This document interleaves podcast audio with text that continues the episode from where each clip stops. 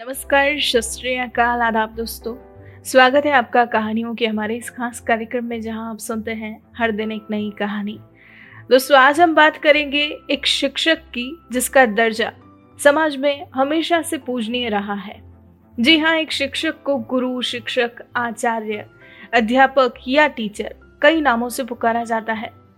दोस्तों, ये सभी शब्द एक ऐसे व्यक्ति को चित्रित करते हैं जिसका योगदान किसी भी देश या राष्ट्र के भविष्य का निर्माण करना है। सही मायनों में कहा जाए तो एक शिक्षक ही अपने विद्यार्थी का जीवन गढ़ता है। शिक्षक ही समाज की आधारशिला है। तो आज हम आपको एक ऐसे ही शिक्षक के बारे में, जी हाँ, एक टीचर के जीवन के बारे में, उनके अनुभवों के बारे में बताने जा रहे हैं। दोस्तों, जिनकी हम बात कर रहे हैं उनका नाम है बबलेश गुप्ता।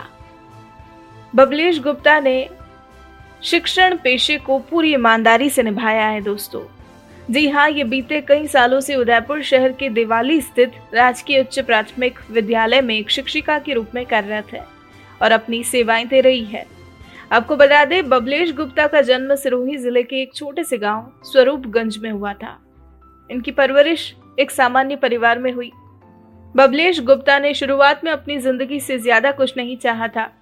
बस इन्हें किसी तरह अपनी पढ़ाई जारी रखनी थी और फिर इन्होंने समय के साथ अपनी सोच भी बदली और शिक्षण पेशे में प्रवेश करने का फैसला किया। लेकिन दोस्तों, जैसा कि हम सभी जानते हैं कि पूरी दुनिया में अभी भी लोगों में महिला और पुरुष के प्रति रूढ़िवादी सोच कायम है और इसी कारण उस वक्त भी पुरुषों की अपेक्षा महिलाओं को ज्यादा पढ़ाई लिखाई करने की आज़ादी नहीं थी। ऐसे में इनके लिए आगे पढ़ना और नौकरी करना ज़रा मुश्किल था और इनके इस फैसले पर भी विरोध के स्वर गूंजने लगे थे।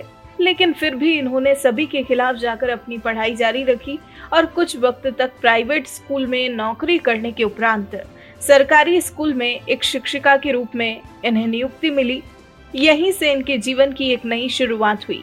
जी हाँ दोस्तों, शुरुआत में दूर दराज गाँव में पोस्टिंग होने के कारण इन्हें कुछ कठिनाइयों का सामना भी करना पड़ा। कुछ साल पहले नौकरी से घर लौटते वक्त एक सड़क दुर्घटना होने के कारण इन्होंने वो मुश्किल दौर भी देखा, लेकिन हार नहीं मानी और फिर से स्वस्थ होकर अपने जीवन में आगे बढ़ते हुए अपनी नौकरी संभाली, अपना पद संभाला और आज सफलता का ये मुकाम हासिल किया। तो दोस्तों, चलिए अब सीधा मिलते हैं अपने पेशे के प्रति पूरी तरह से समर्पित एक शिक्षिका बबलेश गुप्ता से, और आखिर और किन किन संघर्षों और चुनौतियों का सामना करने के बाद इन्होंने ये मुकाम हासिल किया है, ये सब हम जानते हैं बबलेश गुप्ता से, इनकी अपनी जुबानी। नमस्ते, मेरा नाम बबलेश गुप्ता है। मैं एक राजकीय उच्च प्राथमिक विद्यालय दिवाली ग्रामीण में टीचर हूँ। मैंने एम ए कर रखा है और मैं, मेरे घर में हम लोग तीन जने हैं, मैं, मेरे हस्बैंड और एक डॉटर है मेरी जो ऑन्कोपैथोलॉजिस्ट है। मेरा जन्म सरूपगंज सिरोही डिस्ट्रिक्ट के एक छोटे से गांव सरूपगंज में हुआ, लेकिन मुझे शुरू से कोई पढ़ाई में इंटरेस्ट नहीं था, जॉब में इंटरेस्ट नहीं था, ना ही कुछ ऐसा था। बस ये था कि मुझे बीए करना है, क्योंकि हमारे जो घर के लोग हैं वो ये कहते थे कि लड़की को पढ़ा के क्या करना है, आखिर तो शादी करनी है। लेकिन मुझे शुरू से था कि मैं कुछ बनूँ, लेकिन उन लोगों ने सारी इच्छाएँ मार दी थी। फिर भी मैंने ज़बरदस्ती बीए किया। बीए करने के बाद में जब मेरी शादी हो गई तो हस्बैंड ने भी बोला नौकरी करके क्या करना है, मैं हूँ ना, कमा रहा हूँ। और मेरी भी कोई इच्छा नहीं थी, लेकिन कुछ ऐसा टाइम आया कि जिसमें मुझे नौकरी करनी पड़ी। मैंने बीएड का फॉर्म भरा तो बीएड जब कंपटीशन था तो एक बार में ही मेरा कंपटीशन में हो गया। तो सब ने कहा कि ये तो अब नौकरी करेगी तो घर से बाहर जाएगी, तो काम काज कौन करेगा। मैंने कहा कि जिसके करना करे, मैं तो नौकरी करूँगी। इस तरह से मेरा टीचिंग का जर्नी शुरू हुआ। बीएड के लिए मैंने कंपटीशन दिया। कंपटीशन में मेरा फर्स्ट कंपटीशन में ही मेरा आरएमबी महाविद्यालय में एडमिशन हो गया। वहाँ से मैं घर से पैदल जाती थी और मैंने बीएड किया। बीएड करने के बाद में कुछ समय मैंने प्राइवेट नौकरी करी, केंद्रीय विद्यालय में एडोक पोस्ट पे जॉब करी। फिर मेरा गवर्नमेंट में सिलेक्शन हो गया। गवर्नमेंट में सिलेक्शन हुआ तब मेरा बहुत दूर स्कूल था, अदवास, जो उदयपुर से 80-90 किलोमीटर दूर पड़ता था, लेकिन उसको भी हमने एंजॉय किया और हम जॉब पे जाते थे। फर्स्ट पोस्टिंग मेरी जगत अदवास में हुई। वहाँ पर जाने के लिए मुझे 3 बस बदलनी पड़ती थी। उस समय ऐसा ट्रैफिक नहीं था कि हम लोग एक ही उसमें चले जाएं। यहाँ से हम लोग सूरजपुर जाते, सूरजपुर सुबह 3:30 बजे मुझे मेरे हस्बैंड छोड़ते थे रात मॉर्निंग में। उसके बाद एक बस से हम लोग जाते थे, वो हमको सलुम्बर वाली बस बिठाती थी। उसके बाद हम जगत जाते थे, फिर जगत से जयसमंद वाली रोड से हम लोग अदवास जाते थे। इस तरह से हम 7 से 12 बजे वाली स्कूल में पहुँचते थे। 12 बजे स्कूल से छूटते तो घर आते तब तक 4 बज जाती थी। मतलब हम लोग आधा रात भी वहीं देखते थे और दिन भी वहीं देखते थे। और इसी तरह से आते तो घर पे आके तो घर का काम सारा करना ही पड़ता, और बच्चों को भी हम लोग मिस करते थे, परिवार को भी मिस करते थे दोनों समय। जो लेडी एक हाउस वाइफ थी 10 साल तक शादी के बाद, वो घर से बाहर निकली तो उसने ये सब देखा, तो उसके लिए बहुत स्ट्रगल वाला टाइम था। लेकिन उसको कम करने के लिए हमने सोचा कि आज अगर हम स्ट्रगल करेंगे तो हम अपने बच्चों को पढ़ा सकेंगे, उनके लिए कुछ कर सकेंगे। क्योंकि मेरे हस्बैंड प्राइवेट जॉब में थे, उनकी भी इतनी सैलरी नहीं थी कि वो बच्चों के लिए कुछ अच्छा कर सके। तो मैंने सोचा कि मैं अपना टाइम देकर और अपने बच्चों के लिए कुछ कर पाऊँ। मेरा रोल मॉडल कोई नहीं है, मैं अपने आप में एक रोल मॉडल हूँ। मैंने अपने आप ही सारा स्ट्रगल किया और अपने आप को बनाने के लिए मैंने बहुत सारी तपस्याएँ की है, जिसको देखकर लगता है कि आज मैं जिस जगह पर खड़ी हूँ, सबको लगता है कि बहुत कुछ कमा लिया, बहुत कुछ ले लिया, बहुत कुछ कर लिया। लेकिन उसके पीछे जिसने मुझे देखा वो यही कहते हैं कि गुप्ता मैडम, आपने बहुत स्ट्रगल किया, आज आप यहाँ पर पहुँचे हो तो एक स्ट्रगल के कारण ही पहुँचे हो। गवर्नमेंट में एक्सपीरियंस का कोई रोल नहीं है। गवर्नमेंट जो टीचर है उसके लिए सिर्फ एजुकेशन है और सीनियरिटी है।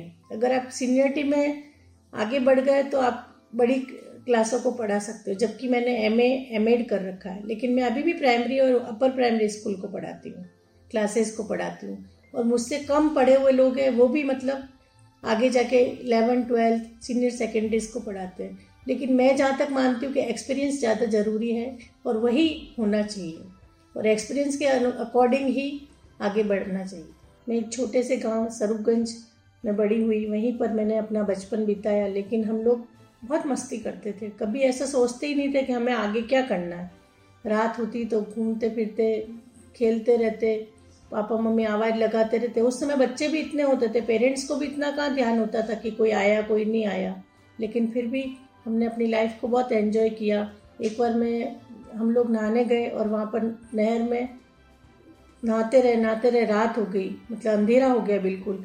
किसी को पता ही नहीं, घर से कोई पूछने भी नहीं आया कि है कि नहीं है। फिर हम लोग घर आके बहुत रोए कि आज तो हम नहीं आते तो भी आपको पता नहीं चलता। तो मम्मी बोले, क्यों नहीं आए तुमको आना चाहिए, तुम्हारा सबका ध्यान रखूंगी क्या मैं भी तो अकेली हूँ। उस दिन के बाद हमको लगा कि नहीं, हमको हमारी जिम्मेदारी है कि पेरेंट्स को इतना परेशान नहीं किया जाए। बच्चों को आगे बढ़ने के लिए सबसे पहली ज़रूरत होती माँ बाप की। अगर पेरेंट्स उनको सही से गाइड करे तो बच्चा क्या नहीं बन सकता। बच्चे को बनाने के लिए सबसे पहले पेरेंट्स को अपने आप को सपोर्ट करना होगा कि हमें अपने बच्चों को क्या बनाना है। और उसी तरह से बच्चों को भी पेरेंट्स की बात माननी चाहिए। और उसके बाद है टीचर। अगर टीचर कहता है कि ये तुम्हारे लिए सही है तो वो सही है, क्योंकि बच्चे कम समझते। बच्चे आजकल मोबाइल में, टीवी पर, वीडियो में ये सब देख देख कर कुछ अलग ही तरफ जा रहे हैं। लेकिन उनके लिए ये सब ज़रूरी नहीं है। जितना ज़रूरी है पढ़ाई और अपनी उन्नति करना। क्योंकि अगर आज आपने अपनी लाइफ के 10 साल पढ़ाई में दे दिए तो आपको आगे के 50 साल तक नहीं देखना है। अगर आपने 10 साल घूमने फिरने, खाने पीने, दोस्तों में, गलत आदतों में निकाल दिए तो आपको ज़िंदगी भर कमाने के लिए सोचना पड़ेगा।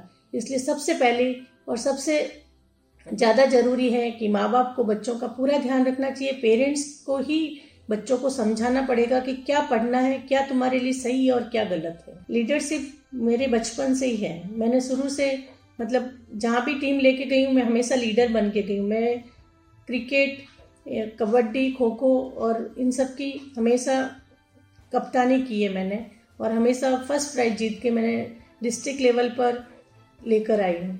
लेकिन लीडरशिप भी वहाँ ज़रूरी है जहाँ पर करनी चाहिए। अगर आपके ऊपर कोई हावी हो रहा है तो उसे हावी नहीं होने देना चाहिए। जैसे लड़के हैं, पहले लड़कियों को यूँ सोचते थे कि ये तो पागल है, इसको क्या आता है, क्या करना है, चलते फिरते चोटी खींच के चले जाते। तो मैं भी उनके पूरी तरह से उनकी धुलाई कर देती थी। तो लीडरशिप होनी चाहिए। लड़की को कभी ये नहीं सोचना चाहिए कि मेरे अंदर मैं क्या हूँ, मैं कमज़ोर हूँ। लड़की कभी कमज़ोर नहीं होती, उसको कमज़ोर बनाया जाता है और कमज़ोर नहीं बनना है। मुझे शुरू से RS IAS बनने का सपना था। शुरू से जब मैं मेरे गांव में किसी जैसे ऑफिस में जाते तो वहाँ पर कोई RS बैठा होता, IAS बैठा होता, तो वही मेरी इच्छा थी शुरू से। और मैं सोचती थी कि मुझे या तो डॉक्टर बनना है या RS IAS ऑफिसर बनना है। लेकिन पेरेंट्स का या किसी का सपोर्ट नहीं होने के कारण मैं कुछ नहीं बन पाई। लेकिन जब मैंने देखा कि जीवन में दो जनों का की गाड़ी पे एक पहिया नहीं चल सकता, इसलिए फिर मैंने वापस अपने आप को खड़ा किया, हिम्मत की और मैंने एक टीचर बनने का सपना चुना। 2005 में मेरा एक्सीडेंट हुआ था। उसमें मेरे को पूरी बॉडी फ्रैक्चर है, सिर से लेकर पाँव तक कोई भी पार्ट ऐसा नहीं है जिसमें रॉड प्लेट नहीं डली हुई है। लेकिन फिर भी मैं आज अपने आप को भगवान को धन्यवाद देती हूँ कि मुझे इतनी हिम्मत है कि मैं अपना काम कर लेती हूँ, बच्चों को पढ़ा लेती हूँ। और बच्चे मुझसे इतने इंस्पायर हैं कि वो कहते हैं कि आज मैडम नहीं आए, क्यों नहीं आए आज मैडम, मैडम की तबीयत ठीक नहीं है, हमारी बात कराओ मैडम से। क्यों? क्योंकि उनको पता है कि मैडम कभी छुट्टी नहीं लेते बिना बात, और वो मेरी एक आवाज़ से डरते हैं। सब मैडम चिल्लाते रहते हैं कि कहाँ हो, कैसे हो, क्यों नहीं बैठे हो, पढ़ रहे क्यों नहीं। और जैसे ही मैं एक आवाज़ लगाती हूँ सब बच्चे बैठ जाते हैं। उनको पता है मैडम का गुस्सा भी है और प्यार भी है।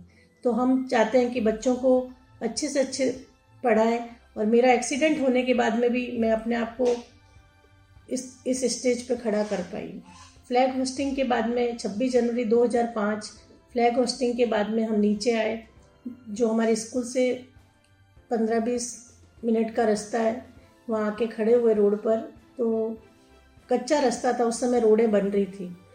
तो एकदम ट्रक सामने से, टैंकर, ट्रक, 3-4 चीज़ें एक साथ आ रही थी। तो मैं थोड़ा साइड में खड़ी हो गई कि मैंने इन सबको निकल जाए फिर मैं अपना एक्टिवा स्टार्ट करूं। लेकिन स्टार्ट तो था ही नहीं, पहले से ही मैं खड़ी थी। और एकदम से आई, टैंकर वाले ने बहुत ज़्यादा ड्रिंक कर रखी थी, ड्रिंक करा हुआ था। उसने एक पेड़ को टक्कर मारी, फिर मुझे टक्कर मारी, और टक्कर मार के 20-25 मीटर तक मुझे ले गया। और फिर ऐसे मैं बेहोश भी नहीं हुई, लेकिन लोगों ने बोला कि मैडम ख़त्म है। लेकिन मैंने कहा नहीं, मैं ज़िंदा हूँ, मुझे निकालो। वो उस समय शायद ईश्वर की शक्ति मेरे अंदर आई होगी, ताकि मैंने इतना बोला और मैं हॉस्पिटल पहुंची। हॉस्पिटल पहुंची तो उस दिन 26 जनवरी थी, अधिकतर डॉक्टर सब छुट्टी पे होते हैं। लेकिन मेरा लक था या जो भी समझो, मेरे brother doctor M. M. Mangal वहीं पर सर्जन थे, वो बस पेशेंट देख के जा ही रहे थे। लेकिन किसी ने बोला कि सर आपकी सिस्टर का एक्सीडेंट हुआ। तो भैया ने सोचा कि ऐसे ही छोटा मोटा एक्सीडेंट हुआ होगा, वो तो बिल्कुल धीरे गाड़ी चलाती है। नहीं, बहुत तेज़ हुआ है। लेकिन उसी समय मेरा टेबल से ही ट्रीटमेंट चालू हुआ। 20-25 दिन मुझे हॉस्पिटल में रखा गया। सब ने बोला, ये बाहर के डॉक्टरों से भी बात करी, फॉरेन भी बात करी, उन्होंने कहा ये अपने पाँव पे कभी नहीं चल पाएंगे। लेकिन भैया ने बोला तेरे अंदर इतना विल पावर है, पाँव पे तो क्या तू अपनी गाड़ी भी चला के जाएगी, मैं कह रहा हूँ तू इतना अपने आप को कम मत समझ। और उन्होंने मुझे बहुत हिम्मत दी, और आज मैं उन्हीं के कारण इतनी हिम्मत से चल पा रही हूँ। फन एक्टिविटीज़ में तो क्या है, सुबह किचन, शाम को किचन काम, खाने का काम, ये सब करते हैं। लेकिन मैं अपने लिए 20 मिनट सुबह निकालती हूँ जिसमें मैं वॉक करती हूँ, और आधा 1 घंटा शाम को निकालती हूँ जिसमें अपना वॉक करती हूँ। ये मेरे लिए बहुत ज़रूरी है, क्योंकि मुझे डॉक्टर ने भी कह रखा है कि आप जितना चलोगे उतना स्वस्थ रहोगे।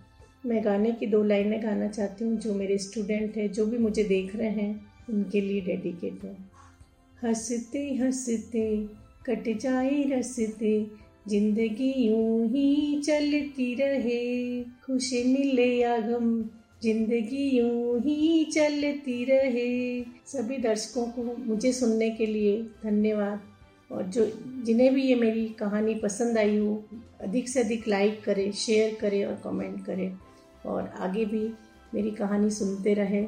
और आप अगर आपको भी इस प्लेटफॉर्म पर आना है तो आप भी इस प्लेटफॉर्म पे आ सकते हैं। ये बहुत ही इजी गोइंग है, ये प्लेटफॉर्म है वर्क नो। आपकी भी अगर कोई कहानी है तो आप इस पर आकर सुनाएं।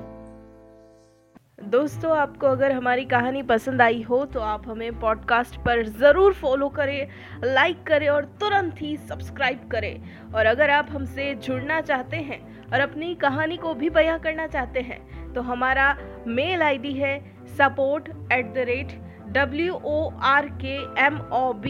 वर्कमूव.com। नमस्कार।